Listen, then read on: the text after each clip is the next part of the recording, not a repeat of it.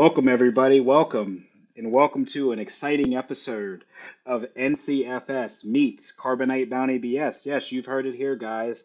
We have what some people say the war between worlds. Some would people say, as you saw in our last episode, this may be our Avengers Endgame type moment. But yes, this is a clash among Titans. Our two biggest shows, Nerd Psycho Comic Flick Show and Carbonite Bounty BS, meeting square to square and forging another episode, as we call Docket 2 of Nerd Court. Today's episode of Nerd Court, before we get into that, will be sponsored by Carbonite Bounty BS, as you all know, as well as Nerd Cycle Comic Flick Show. So, out of all the platforms you watch on YouTube, I hope everybody's subscribing to Nerd Cyclopedia Transcontinental, and look us up on YouTube. You can listen to us on all your streaming platforms, whether it be iHeartRadio, Spotify, Apple, Google, you name it. You find us, you hear us, look us up, we're on there. Please smash up the likes and please leave any comments on any of our social platforms, such as Facebook, Instagram. We have a Carbonite Bounty BS Facebook group. A lot of the guys, such as Thomas Hastings, are involved. And it's a fun place for everybody to voice their opinions. So definitely, please tune in, sit back for this next hour or so, and let's get into the trial. Today's docket, we will have the case of George Lucas's revisions to Star Wars. Some people are against it, some people are for it, but we will see exactly what the judge and the jury will come as a verdict. First off, we'll introduce the plaintiff who is against the revisions. This man is a man of many names. Some people say more than 1,000 names, such as Dean Malenko. But this guy on our show needs no introduction. Ladies and gentlemen, let's introduce our guy, Moff Tarkin. Thank you, Bailiff. And the defense for the revisions would be a guy that really doesn't need an introduction. The co-founder of this channel itself. The guy who has a history of history beyond history. And he is our guy on the buttons, a.k.a. our DJ, sound guy, and everything. The defense, let's introduce our guy, Steel City Hitch. I'm here to rock and roll. And I'll tell you, I think these changes have been maligned for too long, sir. Let's wait for the proceedings to start. Ladies and gentlemen, before we even get going, let's wait for the proceedings. Yeah, everybody, let's get in our corners. And without further ado, all members of the prosecution, the defense, please rise. For your judge of tonight's proceedings, our very own, in the Cleveland Brown Memorial Court, our very own judge, D.P. Brown.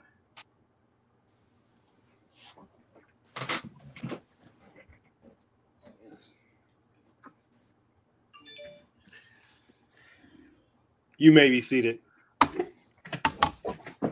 Your Honor. Your Honor. So, Your Honor, as you've heard, we have a case here, Docket 2. We have an interesting one, so to speak. The case to where there are some certain Star Wars revisions that, basically some people are against. But we also have the defense who is for these revisions. So we're just going to go over the case of this George Lucas Star Wars revisions, and we'll let you lead off to who you want to hear from first as far as their opening statements. Thank you, Bailiff. Like your bald head. Appreciate really it. Good. Thank you, Judge. All right. So I think we're going to start out with, well, first of all, I want to thank you guys for coming to court today. You know, very pleasurable to see you guys. You guys look, really great tonight. Let's keep this civil. Let's keep this dignified, because we know this argument has been an argument that's been going on for a number of years now. We want to keep this in a civil court, civil proceeding. Okay. So I will bang the gavel if things get out of hand, and just don't let me get to that point, okay? All right? Yes, sir. Sure. Okay. Yeah. All right. So, Bailiff, who would call up first? I guess let the defense. Yes. Yeah. Let's let the defense, defend this position. Oh, I'm sorry. Actually, you know what? Let's start off with the prosecution. Okay. Present your argument. Defense. Do you have something to say? No, you're all right. No, okay. I don't. No, you don't. So I'm the judge here. So we shall start with the prosecution. Present your argument. Opening statements, please. Thank you, Your Honor. So I'd like to start with just removing a few things from the plate. This will help the defense also. I'd like to remove any arguments against the audio enhancements. I'd also like to take off the plate any video or THX enhanced enhancements. I would like to present this as we are going to say the THX widescreen version of the films is the perfect place to start. So we're going to eliminate audio, we're going to eliminate soundtrack, and we're going to eliminate any video enhancements from the argument. Anything done up until that point are perfectly fine. I have no problem with them. That will help the story. Your Honor, I must object. The defense the prosecution is attempting to cordon off the revisions done by George Lucas into different buckets that are deemed as acceptable and not acceptable. And it seems to me that the prosecution would like the standard to be subjective rather than objective. I would like to cross-object and say that these revisions that I've stated have not changed the story, have not altered characters, and have not changed the otherwise perfect vibe of the film as released originally. Okay, so these are pretty much just opening statements, but I do side with the defense that to take these things off the table is pretty much taking, sanctioning off a court, cordoning off as he would say, a section of the argument that we're presenting here. Sustained. Sure. I say the sustain there. Okay. Hey, go ahead. Say it. All right. Sustain. All right. So I'd like to start with introducing a man in his late teens, early 20s that had a vision, a story in his mind that he was looking for a way to get out there in the world. And it came from inspiration from the Wild Wild West. It came from inspiration from very, very, very early samurai stories, Ronin soldiers. And he found a way to put these ideas into a modern vehicle that he felt that would be accepted by society. It was something new. It was a fresh take on cowboys and Indians, on good and evil, on Knights of the Round Table. It was a modern take. He decided to set this story in outer space. And he had a perfect plate to build this on. And he did so. And he released 3 fine films over the course of 6-7 years under the guidance of Fox Films, 20th Century Fox, with the beautiful soundtrack driven by John Williams, and then story with these actors that he found that built a bond of inspiration, dreams, and we could all see these images on the screen and fall in love with them. The basis of my argument is I'm going to just start with a classic example of if something is not broken, do not attempt to fix or alter that thing, especially if it's running the way it should. A classic automobile, a home that has classic virtue and classic bones to it, a society that's running correctly, that there aren't any potholes of disparage, of prejudice. Why alter these? So as I open up this table to, I'm sure it's going to be a heated battle with a lot of tense words. I want to also say that we all love these films, but I feel that the enhancements and revisions have taken away and or were not necessary, did not push the plot, push the characters in any better direction than they had already been done by George originally. So classic place to start here is the scene in the cantina with Han and Greedo. Well, before we get into specifics, or does this complete your opening argument? It does. I think it does lay enough of the groundwork that I feel that my position will be strengthened through this entire proceeding, sir. So okay. I do. Excellent. Opening statements there. Prosecution, defense. Do you have opening statements? Yes, I certainly do, Your Honor. And before I begin, may I take this opportunity to commend Your Honor on an excellent outfit for tonight's argument. I just wanted to say I appreciate it's so fresh, just the way it looks with the robe and the sunglasses. Your Honor, you're just such an attractive man, and I just wanted to say that to you right now. Thank you for bringing that up.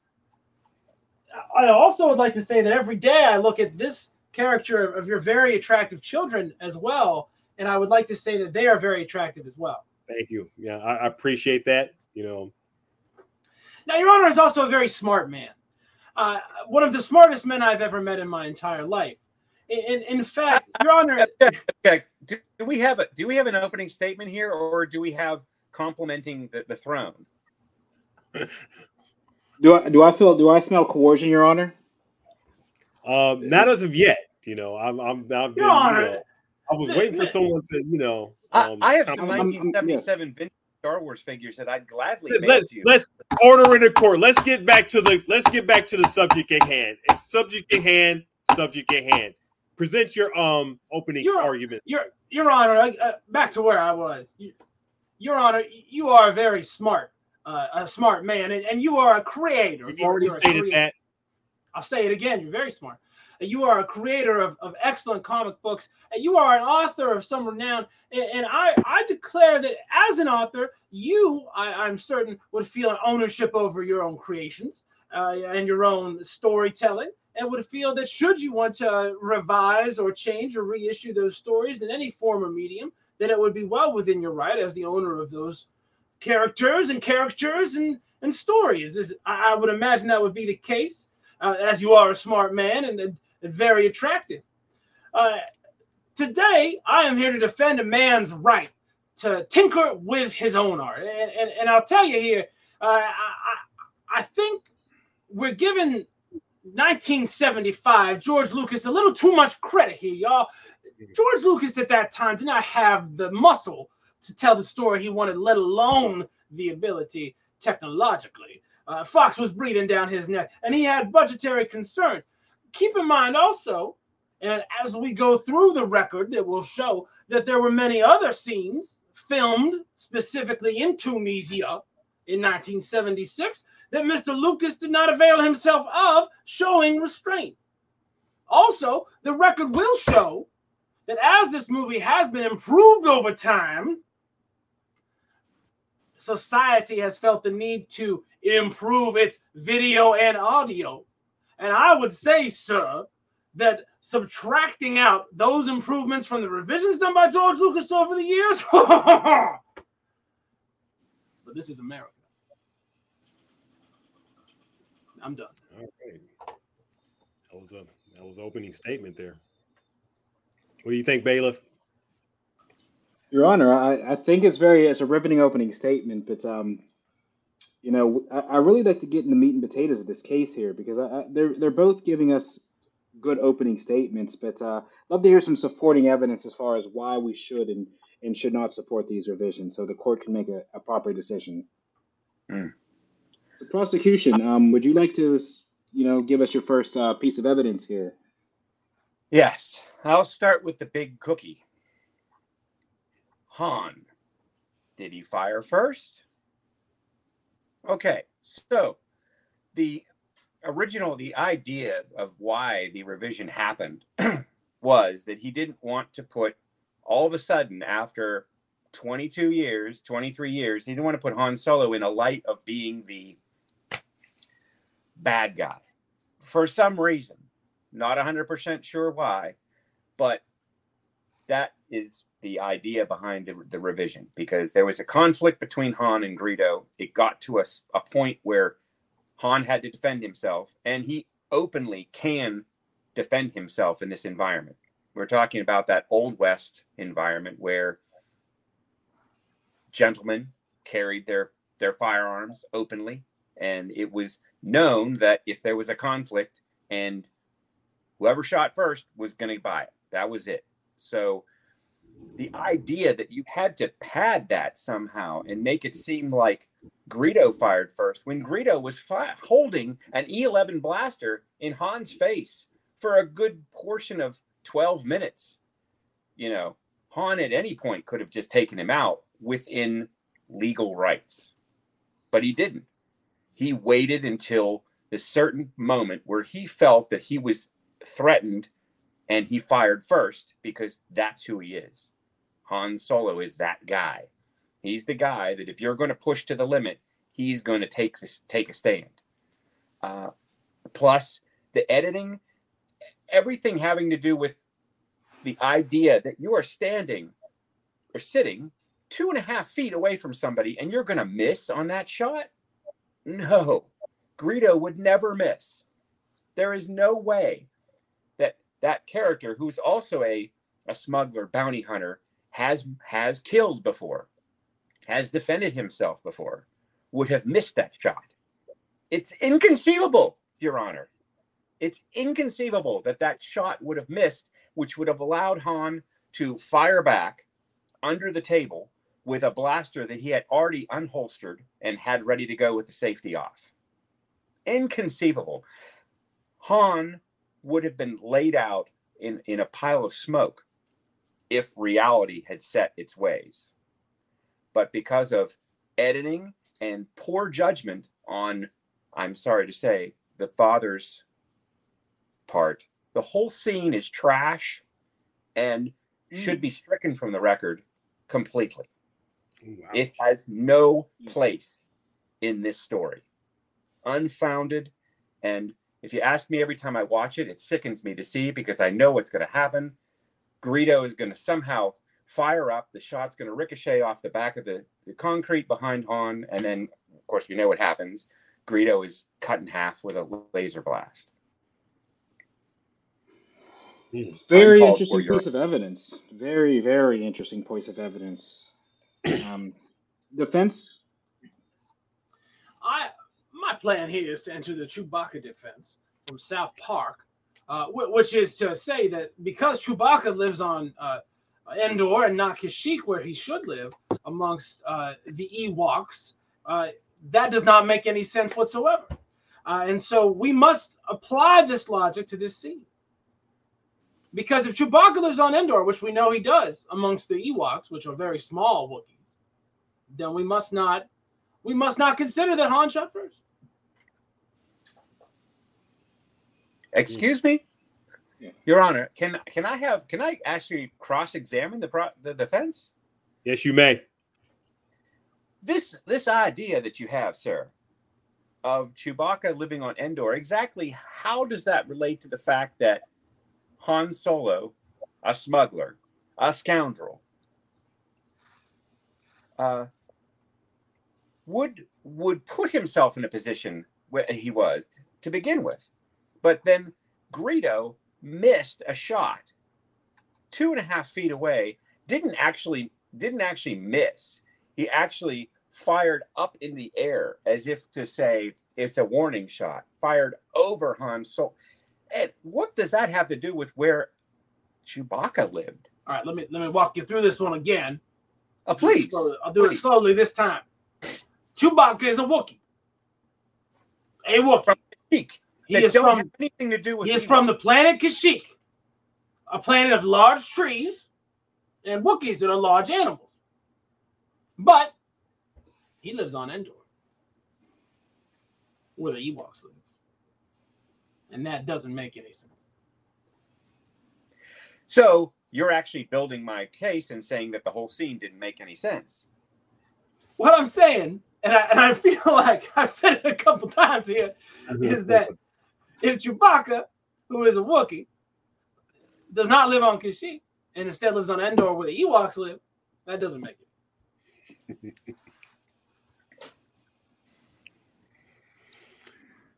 I'll let you decide that one, Your Honor.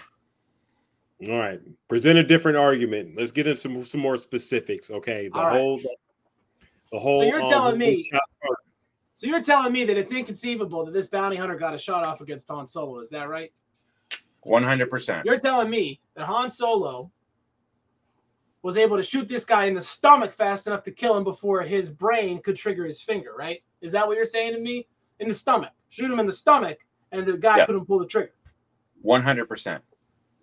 Physiologically, sir, I don't know that that's something that I would believe, especially understanding that Rhodians are, essentially based on insects, and their segmented nervous system would prevent what you're saying from being possible. So the idea that Greedo, a trained bounty hunter, a member of the Bounty Hunter Guild, a bounty hunter from the guild hired by the local daimyo, Jabba the Hutt, to go after Han Solo, a miscreant, in a bar. And you're telling me that you don't think he could get a single shot off? Even one? That, to me, strains credulity, sir. He could get a single shot out. Would he miss? You just told me you've been shot in the stomach, sir. I don't know how this is an inconceivable situation. He had a shot. He had one shot. At the very least, they both should have shot each other. Unless, of course, and bear with me on this, there was some sort of unifying force that connected all the living beings in the galaxy together and could direct events as it saw fit. That's the next movie. We'll argue that one. Yeah, Your Honor, I don't believe the Wills have a valid point in this interaction. Yeah, I do not. The defense is sort of like gotten off the rails as far as that. Neither of them hold the force, any parts of the force and everything. So let's stricken that from the record there. Okay. All right. Let's move on to my next argument. Next argument. So the whole idea of going back and doing a special edition is George knew he was going to be expanding on his universe, and he wanted to make sure that this trilogy fit the new trilogy by enhancing it in ways that would bring the things together, which I do agree with in certain aspects. The next part I'd like to talk about is, again, a little bit. Let's fast forward a little bit. Han Solo meet Jabba the Hutt. A very queer scene to have entered in because it really didn't do anything for the story. We got to see Jabba a little early, but that was George's attempt to tie like Return of the Jedi into A New Hope a little bit, which he really didn't need to do. Again, my big problem with the scene is that it's poorly edited. They took a scene that was shot, as our defense specialist did say. George shot a lot of footage in Tunisia, as he said, that wasn't put into film, but he had in the back burner. And one of them was a scene with Jabba, who was a man at the time. He didn't know he wanted to make him a slug. So he shot this scene with a kind of a burly man, much as like myself. And his name was Jabba. And Han at one point walks around the back of him.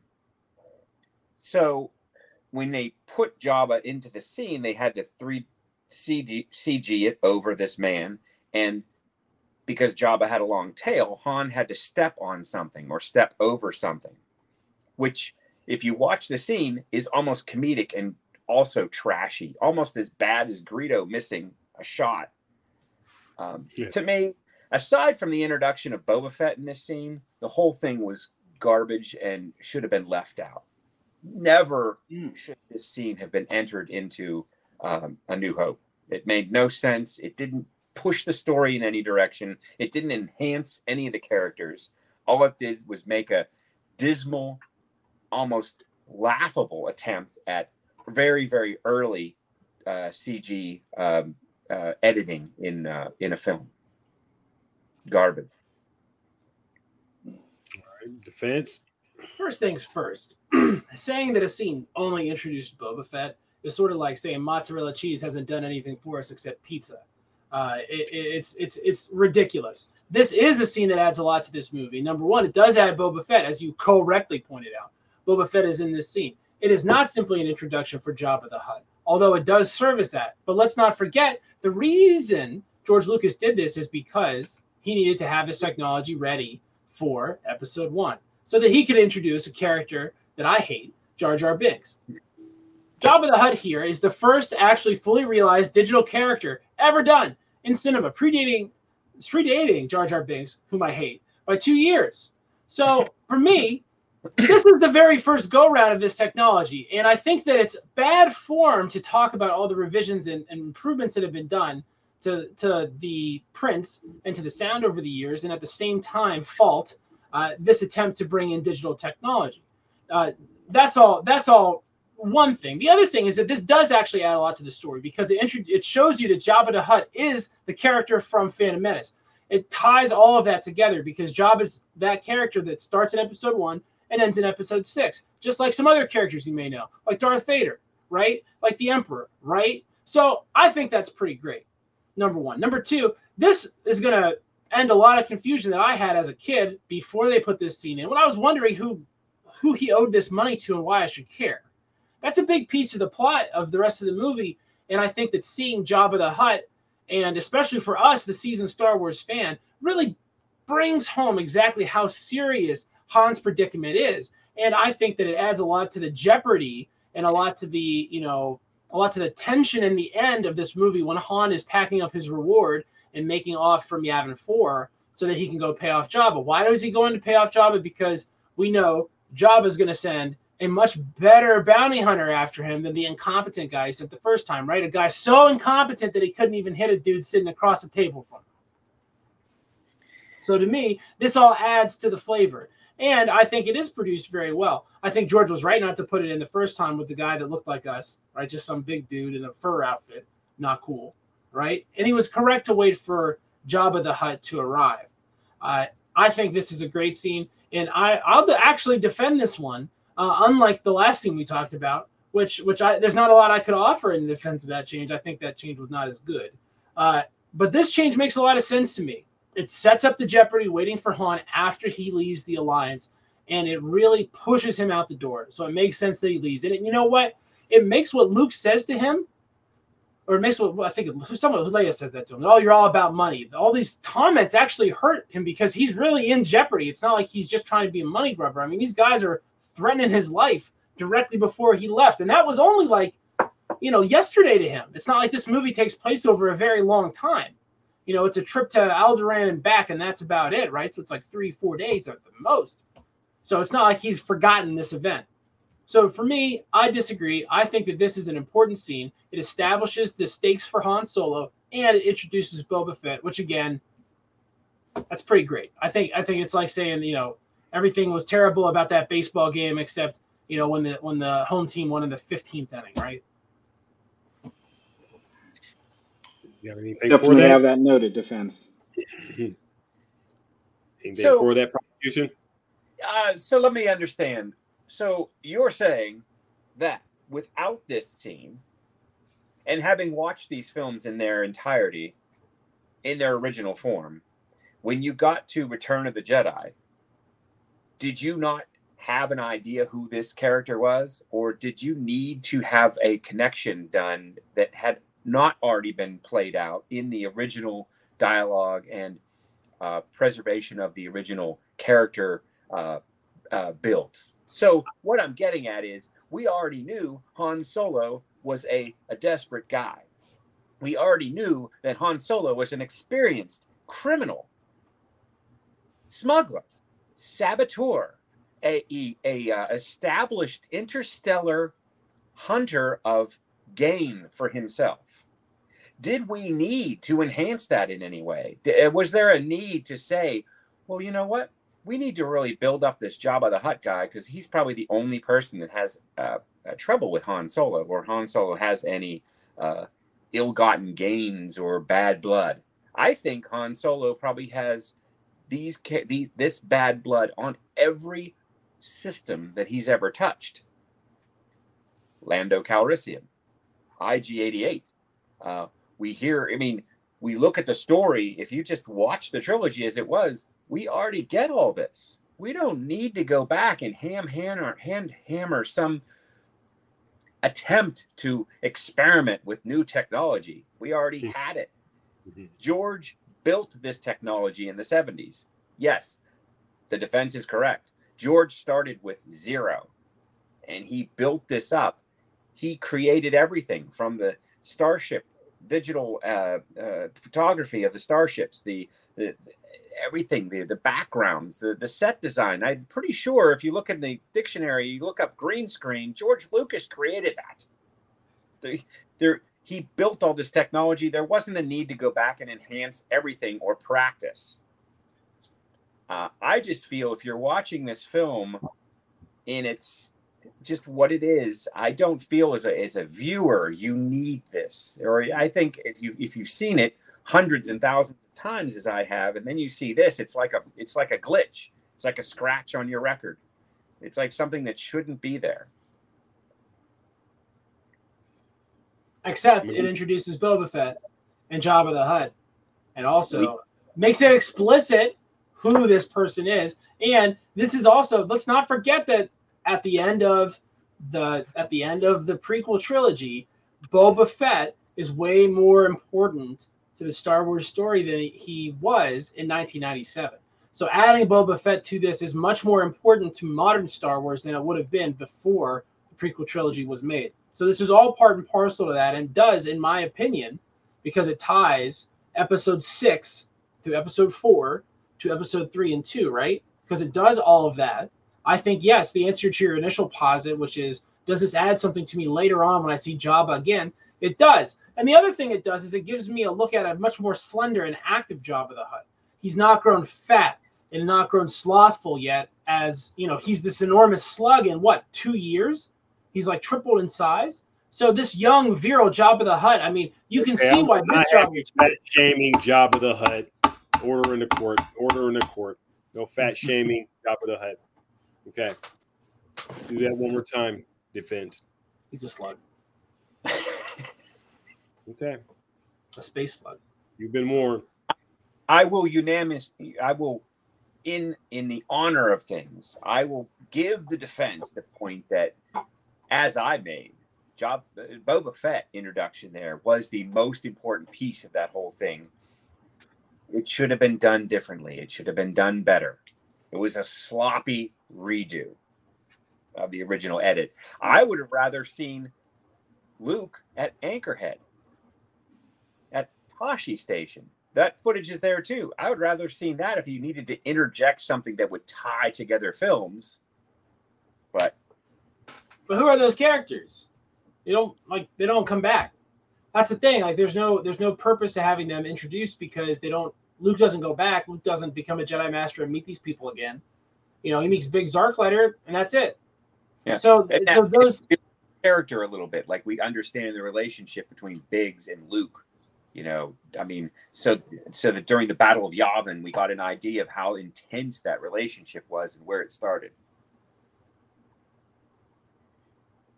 Okay. Very interesting points. You know, it's one thing that is very interesting is that scene on Yavin 4 of Biggs and Luke meeting was added in 1997 into the special edition. So it's very interesting that you would bring up one of those revisions in this case as an example of something that tied everything together and made everything better. And I think that perhaps we are focusing too much on what happened on Tatooine and too little on what happened on Yavin 4. Because Yavin 4 is a place where there were many of these adjustments to improve things, let alone add that scene, as you're saying, with Biggs. Let's think for a moment about what the scene of all the X-Wings taking off from Yavin looked like in the theater in 1977. It was just like beams of light sort of shooting up into the sky. George Lucas went back and added the whole X-Wings taking off. He put all of that digitally into that scene on Yavin 4, giving it much more depth and making it much more in line with what we see in other places. Also, lots of air combat was improved. Lots of the approach shots in Yavin 4 were improved. The Death Star explosion itself, if we want to call that the same, you know, part of the Yavin 4 situation. Yeah, yes, also that.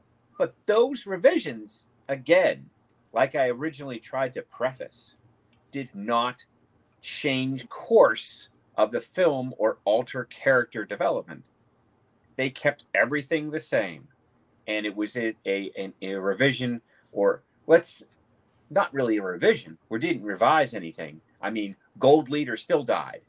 Porkins still died. There wasn't any change to the story. Objection, Your Honor. Spoiler alert. It was spoiler alert for Star Wars. Spoiler alert. Okay. Stop right now if you have not watched Star Wars. Yeah, if you haven't seen Star Wars, turn off YouTube. Wait till you find out. You are a nerd. And watching a Nerd Court, do not watch this episode or anything or anything nerd related. Okay, so make sure you get all your Star Wars stuff together. Okay, all right. Let's get to another argument. I'll jump to Return of the Jedi, and I'll say that basically a lot of the meddling that George did was in A New Hope and Empire Strikes Back. Return of the Jedi, pretty much, except for a few enhanced scenes, battle scenes, pretty much left intact until the end. The end scene where he tied together celebrations from across the galaxy was done splendidly. I do see the merit, and I do see what his expectations were. The problem I have with it is that at the time when these revisions were done and these edits were put in, we didn't know what these places were per se. They weren't as much in the mind of a typical Star Wars fan. We knew a little of Coruscant, just because it was spoken of, or not specifically as Coruscant, but as the as where the Republic was. So we weren't really aware of these places per se. So it did kind of cause a jumble. It was kind of like first we were on Endor, and then we were on this city planet, and then we were obviously maybe back on Tatooine. We're not sure. It kind of was a confusion. It didn't have a real good set timeline. We did see the statue of the Emperor pulled down. Did that really make sense within the grand scheme of things? I mean, was that really the end of the Emperor? We didn't really know, and that kind of assumed a lot of things. But I do understand where that came from. Some of the edits done at the film when they put changed the spirits, we got actually the new Obi-Wan in there, the Hayden Christensen. They did pull in the elements from other films, but I felt that we needed to just keep that trilogy together, and I think that was a little bit of a stretch. I like to see the Darth Vader that we originally were faced with. And Alec Guinness is Obi-Wan Kenobi, in that age. And I didn't think that really enhanced anything or built anything. But again, my big objection to the thing is showing the celebrations over places in the galaxy that we really didn't know where that was. I think it was a confusion at the end of the film. All right, defense. First of all, there are a bunch of revisions in Return of the Jedi. We can certainly start with, we can start with the victory celebration for sure. I think the victory celebration ties the whole thing together, and it allows you to look at other environs that were not in the original trilogy. You know, we really only see 5 or 6 planets out of a galaxy of 100 billion planets with trillions and trillions of sentient beings, and I think that. Widening the scope, one, showing us Imperial City, which is what we called it before we called it Coruscant, and showing us the other environs of the prequel trilogy, which were added in after the prequel trilogy, I think put a nice bow on the original, 6-movie saga, especially when you consider that episodes 2 and 3 are all mostly concerned with the Clone Wars and their beginning and ending. I think that seeing those places that we hadn't gone back to yet in the middle part of the story really ties everything together. I think that also, you know, the Force Ghost situation is just, to harken back to my opening argument, you know, you're allowed to change whatever you want. And frankly, the old Darth Vader, if I'm doing a curtain call at the end of episode 6 and I want to curtain call my actors from episode 1, 2, 3, I don't want to see the old Darth Vader. We never even see that guy. Darth Vader in the original trilogy, you know what his name is James Earl Jones, and that dude that they put in that movie is not James Earl Jones, right? It's a character that's playing the Anakin Skywalker. So for George to go back and say, listen, 1, Hayden Christensen played Anakin Skywalker in 2 friggin' movies for 60 years and dealt with all that stuff. Shouldn't we give him a curtain call at the end of this? And 2, to come out and actually state that what Darth Vader keeps telling us over and over, including in the last Obi-Wan Kenobi series, is very true. The Anakin Skywalker that, you know, loved Padme and was Obi-Wan's best friend and Luke's dad is dead, literally dead, killed by Darth Vader, and remains dead until the no that he screams in the Emperor's throne room, right before this. So, and that ties us right to Darth Vader's birth at the end of episode 3. We get his birth and death are accompanied by the same regretful, mournful yell. I think that these revisions add a whole lot of depth to the Star Wars universe. And I think that what they do is make, again, the story cohesion even stronger than it was when we were only looking at the smaller piece. We only had that much of what Star Wars is now revealed to us and before 1997. But did they make it better? Did they make viewing episode 4, 5, 6 a better experience? If you saw these films... if you watched, which you can't find the unrevised versions unless you owned them previously. They've been stricken from the record. Disney doesn't accept them. You can't find them anywhere. If it's on a TV channel somewhere, you're going to see these revisions. You can't. They have taken away your option. They have taken away your option, Your Honor, of viewing the original trilogy for your own point of view. It's almost censorship in a very ugly way. And people that have never seen the original trilogy, it's also given a great disservice because they can't see where this emotional story came from. All they can see now is a multi-billion-dollar redo project that has some merit, but in a lot of ways wastes time and money and takes away from the story, which is supposed to be gritty and raw, and you know, with that dirty grime of the old West, and with the, you know, the sloppy politics and the evil with the big hammer, and how the good and how the rebellion comes up. And now we're just watching special effects instead of watching a story. Your Honor, it should have pleased the court. I would like to introduce another example of the changes made by George Lucas here to this story.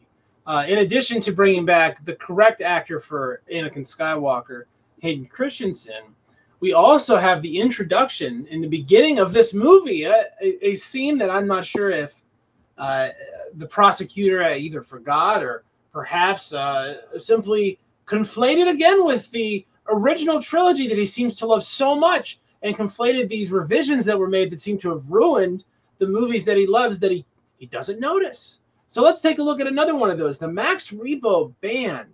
In the opening of Return of the Jedi, this entire musical number is added to A Star Wars by George Lucas, making this scene in Jabba's palace weirder than anything else that we had seen in Star Wars yet.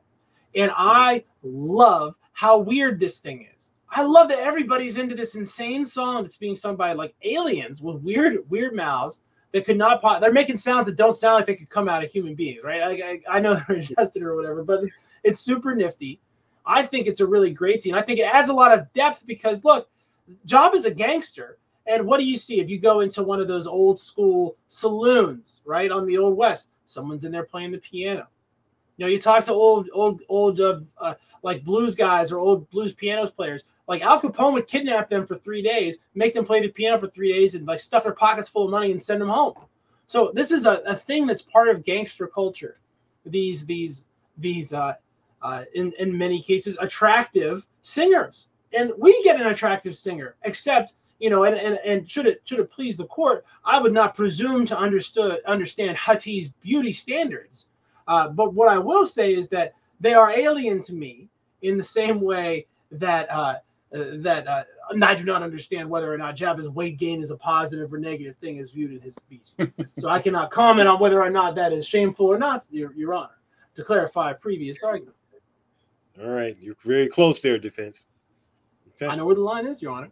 All right, thank you. I appreciate you. Let me say again that I appreciate the wiseness of your decisions, and you are a million-watt smile man, and I appreciate that. But these scenes in Jabba's palace give us more depth. Again, more depth. And why is that important? Because later on, we're going to have a whole series about Jabba's palace. So there was very pressure for them to add these scenes to flesh out some of the layout. You know, give us a little bit more of the cast of characters. And what else do we get here in the revisions? A little bit of saucy, flirty Boba Fett.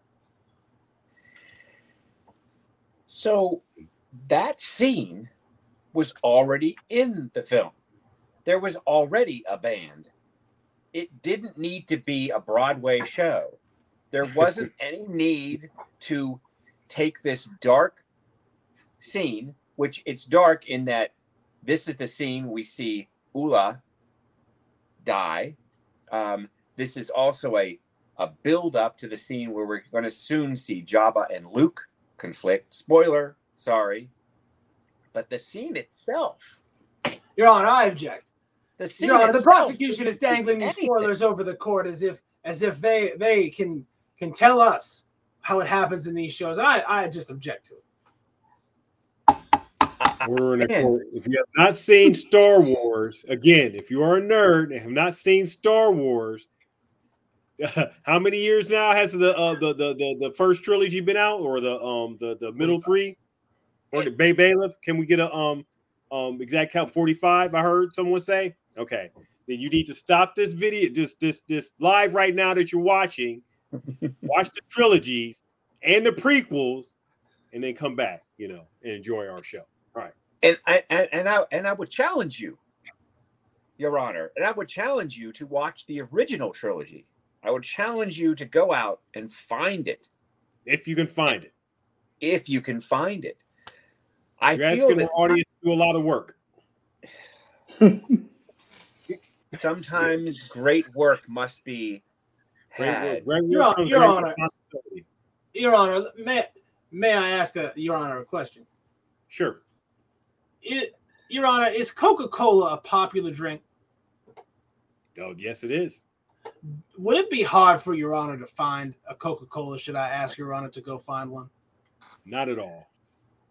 Your Honor, it stands to reason that if we are not able to find these original trilogies, these original versions of these trilogies, that they are not popular at all. It's called censorship, sir. Your Honor, to harken back to my opening argument, a man cannot censor his own art. Order in the court. To be honest, prosecution, that is sort of like asking, to use the defense's metaphor, that's sort of like asking us, our audience, to try to find an RC Cola. Okay? Outside of concert. No. Your Honor, actually, it would be Cherokee Red, which is seen to fell off the face of the earth. It's fell off the face of the earth. Your Honor, I would like to petition the court to bring back Cherokee Red. Sure.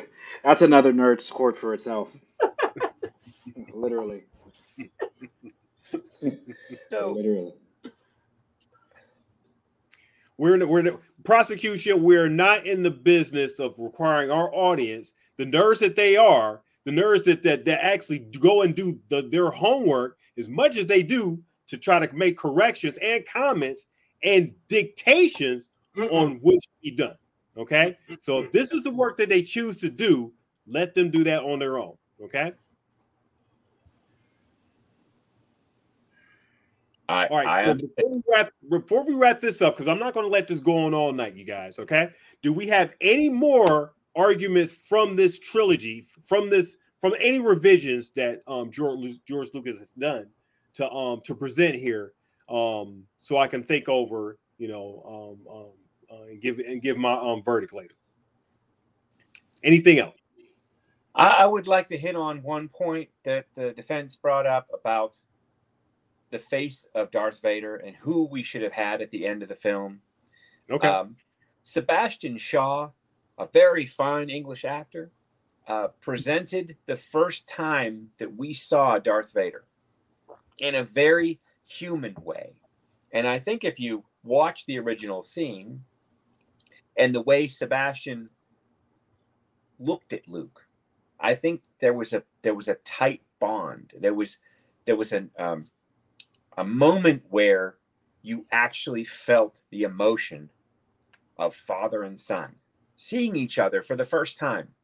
Luke had never seen his father ever, so this is a moment that is very emotional, encapsulated. Okay, it's a time where we see this for the first time. It works. And it has value.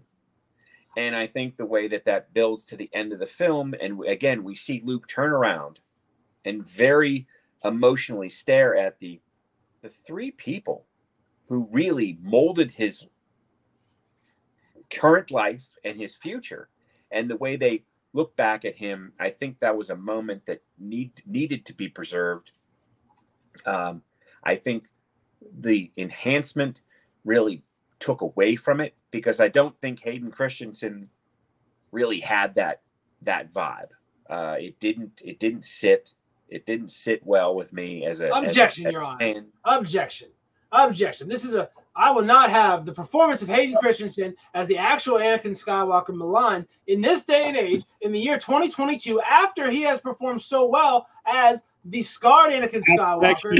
Overruled. The guy has not done quality acting for years, so it remains to be seen how he will eventually do. Okay, so objection overruled. We can move to closing arguments, Your Honor. Okay, all right. I'll give you. While we're on the prosecution, let's start with you for closing arguments. So, in closing, I just want to impart on the court and honorable defense and honorable bailiff, thank you for listening to us and listening to us speak emotionally about a story, a film, characters with plots, subplots that has changed us and helped develop the humans that we are from childhood. And I just want to say that, sometimes when things are done in a certain way, it's best to let them lie.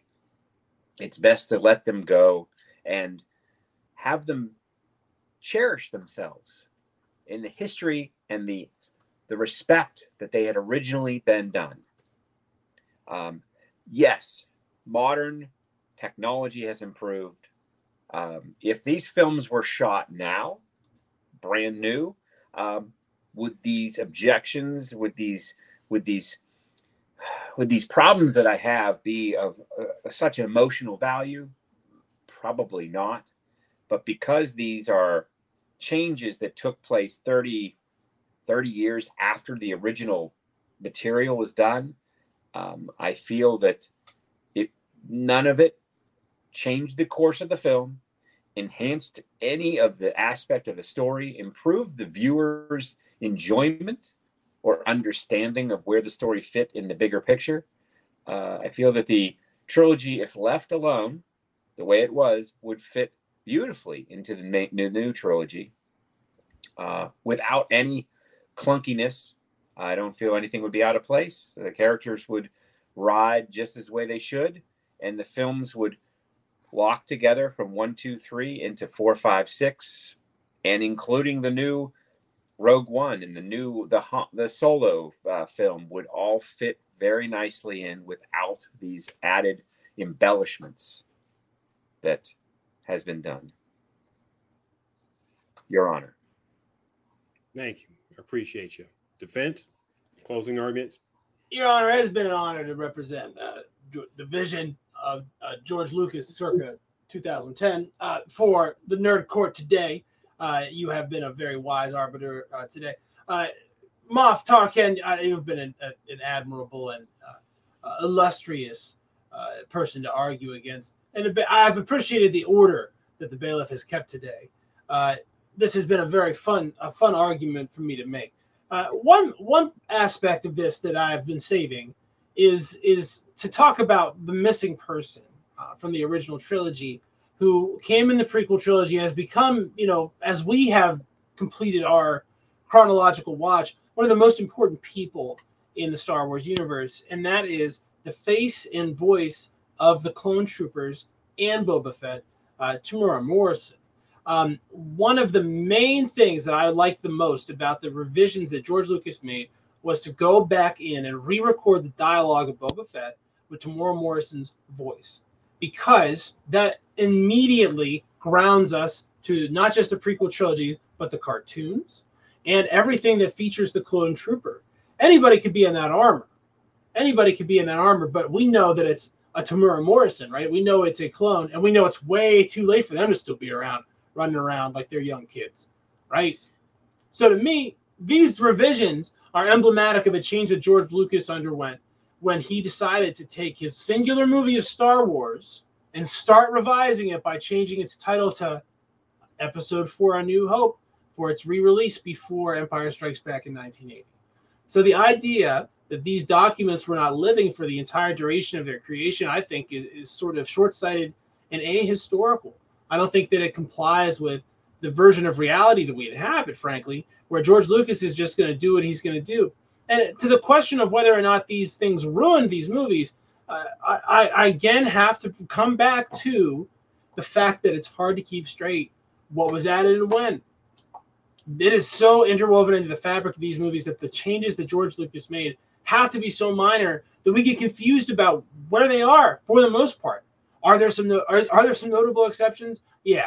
Could I offer any sort of defense for Han not shooting first? I think we saw what happened when I tried to do that. And so I mean, look, I'm not here to say that this is some sort of 49-0 drubbing or whatever.